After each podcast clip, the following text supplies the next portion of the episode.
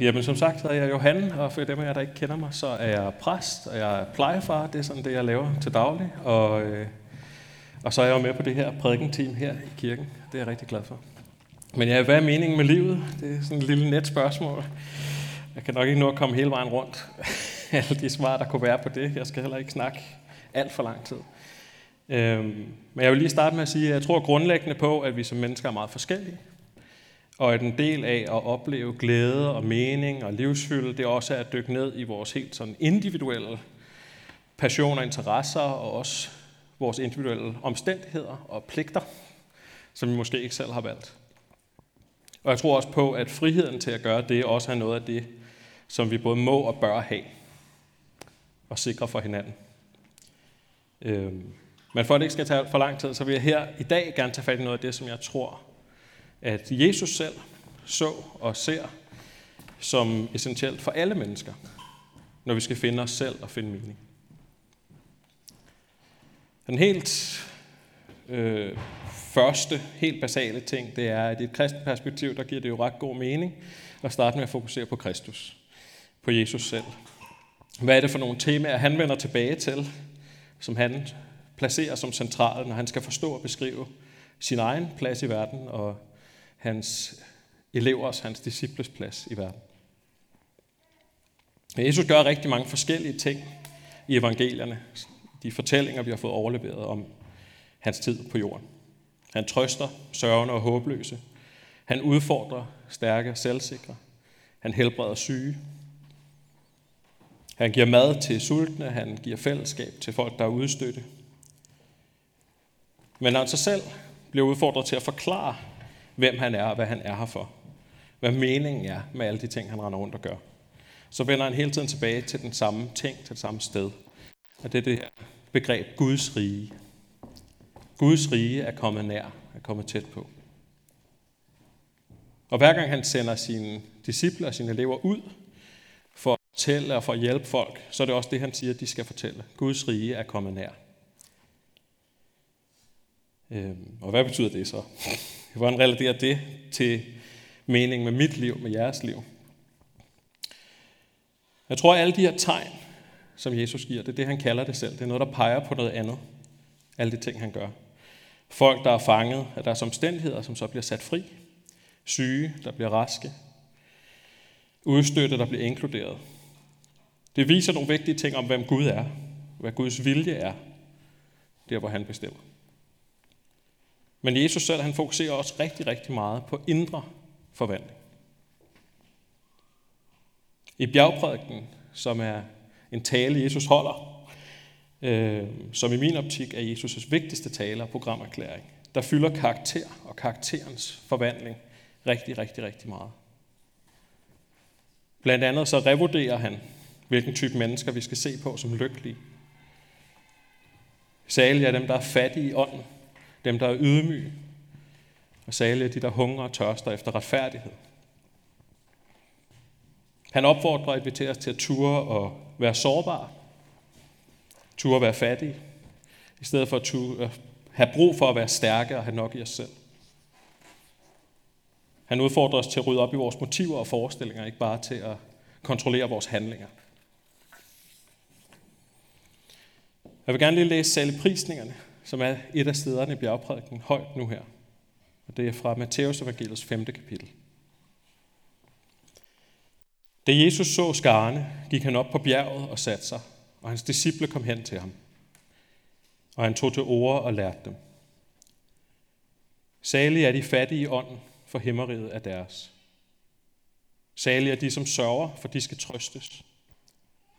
Salige er de sagtmodige, for de skal arve jorden. Salige er de, som hungrer og tørster efter retfærdigheden, for de skal mættes. Salige er de barmhjertige, for de skal møde barmhjertighed. Salige er de rene af hjertet, for de skal se Gud.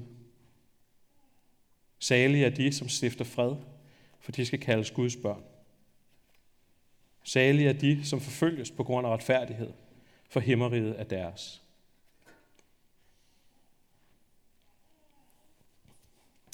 Her for nylig, der så jeg den, øh, den rigtig gode film, Kingdom of Heaven, med Ali, min plejesøn, derhjemme. Og filmens fortælling, filmens drama, udspiller sig primært i 1100-tallets Jerusalem, Palæstina og Syrien, øh, hvor der jo foregik et par ting og sager med religiøse krige og så videre. Og i filmens forløb, der dør der en meget god og retfærdig konge, og hans kongerige står på randen af at gå i opløsning og skal ligesom overgives til en anden magt. Og i en samtale med den afdøde konges søster, så siger hovedpersonen følgende. Your brother's kingdom is here and here, and that kingdom can never be surrendered. Og på samme måde så tror jeg også, at Guds rige først og fremmest er her og her. I vores sind og i vores hjerte.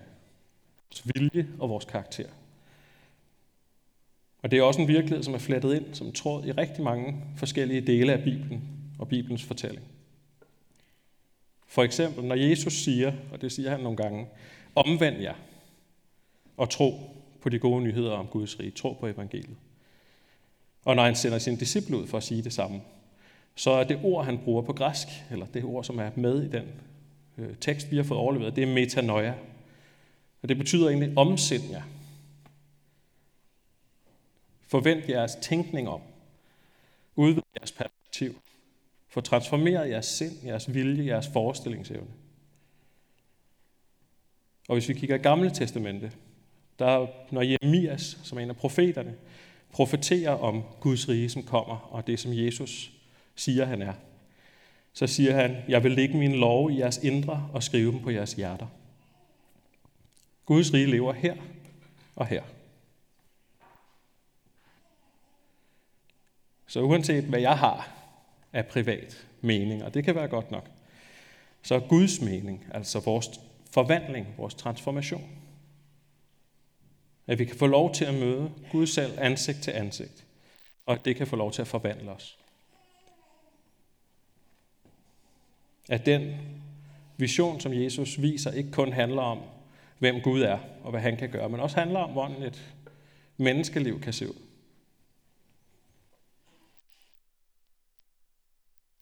Som vi alle sammen deler, som er alment menneskelig. Den handler om vores karakter og vores sind og vores hjerte. Guds rige lever her og her. Men så er der måske nogle lidt store, gode spørgsmål tilbage, der larmer lidt. Hvordan ser det så ud? Og hvordan skal det gå til? Hvilken slags karakter er det, vi taler om? Og hvordan kan vi få det aftryk sat? Og i forhold til, hvad det ligner, hvordan det ser ud, så er kirkens sådan vidnesbyrd gennem historien, det er jo, det Jesus det er Kristus selv, der er modellen. Han demonstrerer det i handling, i hvordan han møder mennesker. Og han demonstrerer det i ord, blandt andet i bjergprædiken.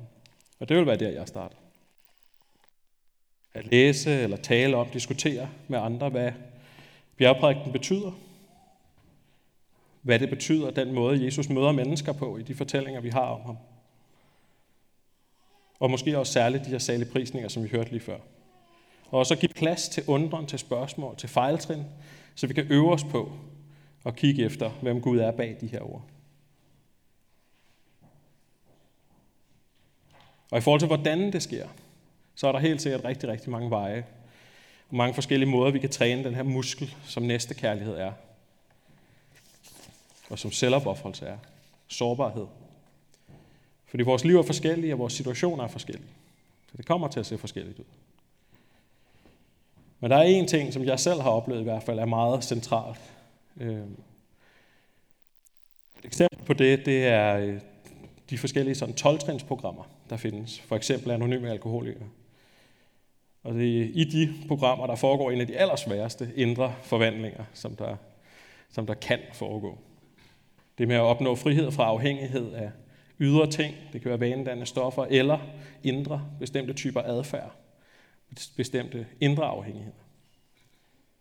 Og dem, der har haft en eller anden berøring med, med de her programmer, eller en, en lignende sådan forandringsprojekt, øhm, enten gennem familie eller venner, eller måske selv har haft brug for det, de ved, at en helt central del af processen, det er at indrømme, at man har brug for hjælp, og så overgive sig til noget, som er større og er uden for en selv.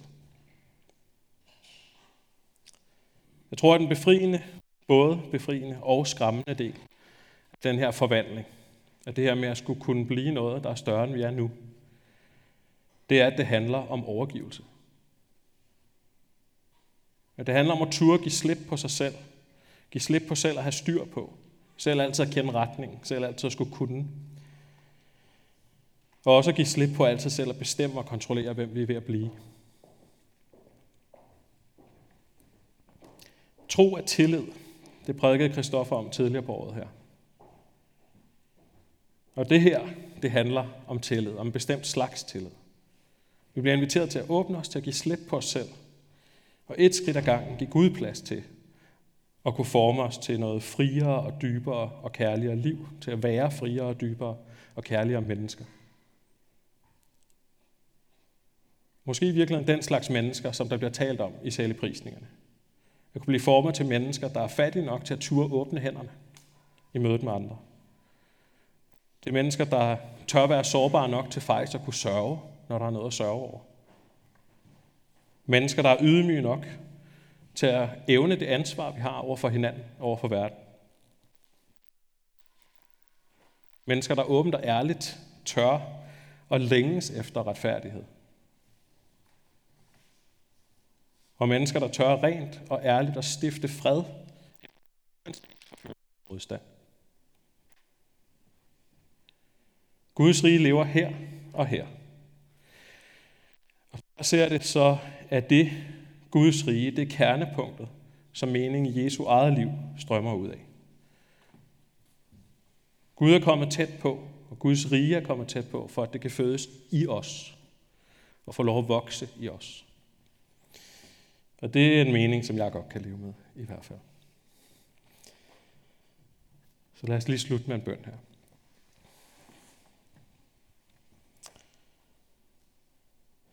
Hellige Gud og kærlige Far, tak at din mening, dit ønske for os, det er vores vækst og vores frihed. Tak at din invitation, det leder til liv og leder til fællesskab med hinanden og med dig. Hjælp os til at kunne give slip på os selv i mødet med dig og i mødet med andre.